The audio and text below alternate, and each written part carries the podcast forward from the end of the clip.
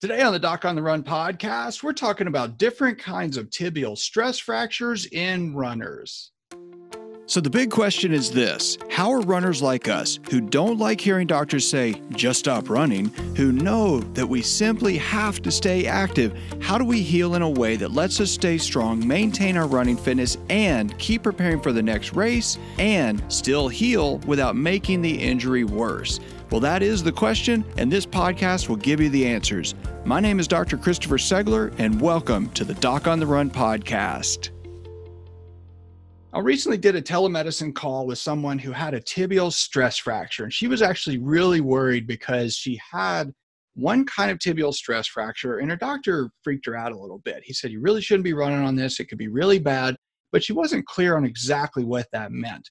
So if you look up tibial stress fractures, you'll find all kinds of different things. Like a lot of times people say it's just an extension of shin splints, that it's really just a bad case of medial tibial stress syndrome. And that's not really the case. Now, a tibial stress fracture is where your tibia has been overloaded repeatedly and it's at risk of cracking. And there are lots of things that you should understand that are important to understand about tibial stress fractures. For example, we know if you're a man and you start training and you get a tibial stress fracture, it's probably going to be a one time event. If you can just get it to calm down and just get it to heal, then you can continue to run and not have to worry about it that much after. But unfortunately, if you're a woman and you get a tibial stress fracture, there's a high probability, in fact, like almost 50% of the time, you can actually get a second tibial stress fracture in the same place. So if you're a woman and you get a tibial stress fracture, it's really important that you understand the difference between different types of tibial stress fractures. The best kind of tibial stress fracture, if there is such a thing as best, is one that's in the middle of your shin. It's an anterior tibial stress fracture that's in the middle of the leg. The reason that's better is that it's far less likely to actually break. Now, if you do break your leg, that is actually one of the very pl- worst places to break it like if you have a skiing injury and you get one of these things that we call a boot top fracture, where you're skiing down the mountain, you hit something under the snow, your ski sudden, suddenly stops, and you don't, well, your boot is locked into the ski, your lower leg is locked into the boot, and the top of your leg keeps moving, and you snap your tibia in half right in the middle of it. That's a very, very bad injury. It's very difficult to get that spot to heal. But fortunately, when that's the place where you have a tibial stress fracture, it's really not that bad. It's not that risky.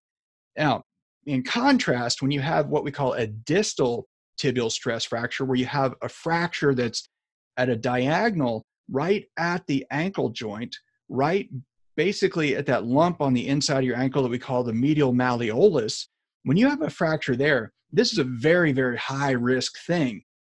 In fact, I was just lecturing on stress fractures and runners at a medical conference recently, and one of the slides I have in there is about which kind of fr- stress fractures might wind up in the operating room.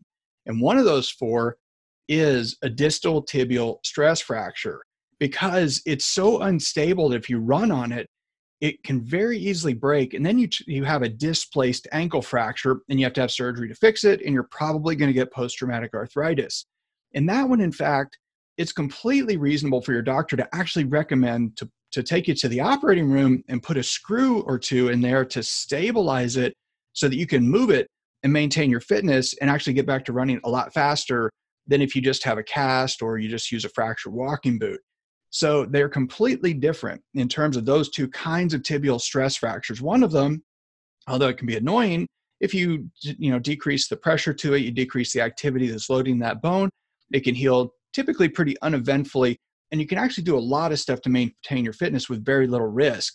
But when you have the distal tibial stress fracture, where it's right at the corner of your ankle joint, anything you do to move your foot can make it worse. So when you dorsiflex your foot, meaning that you, if you're looking at your foot and you pull your toes up toward your shin or up toward your nose, you're basically pulling the foot upward and the front of the talus bone that sits under the tibia is actually shaped like a wedge and it's wider in the front and skinnier in the back.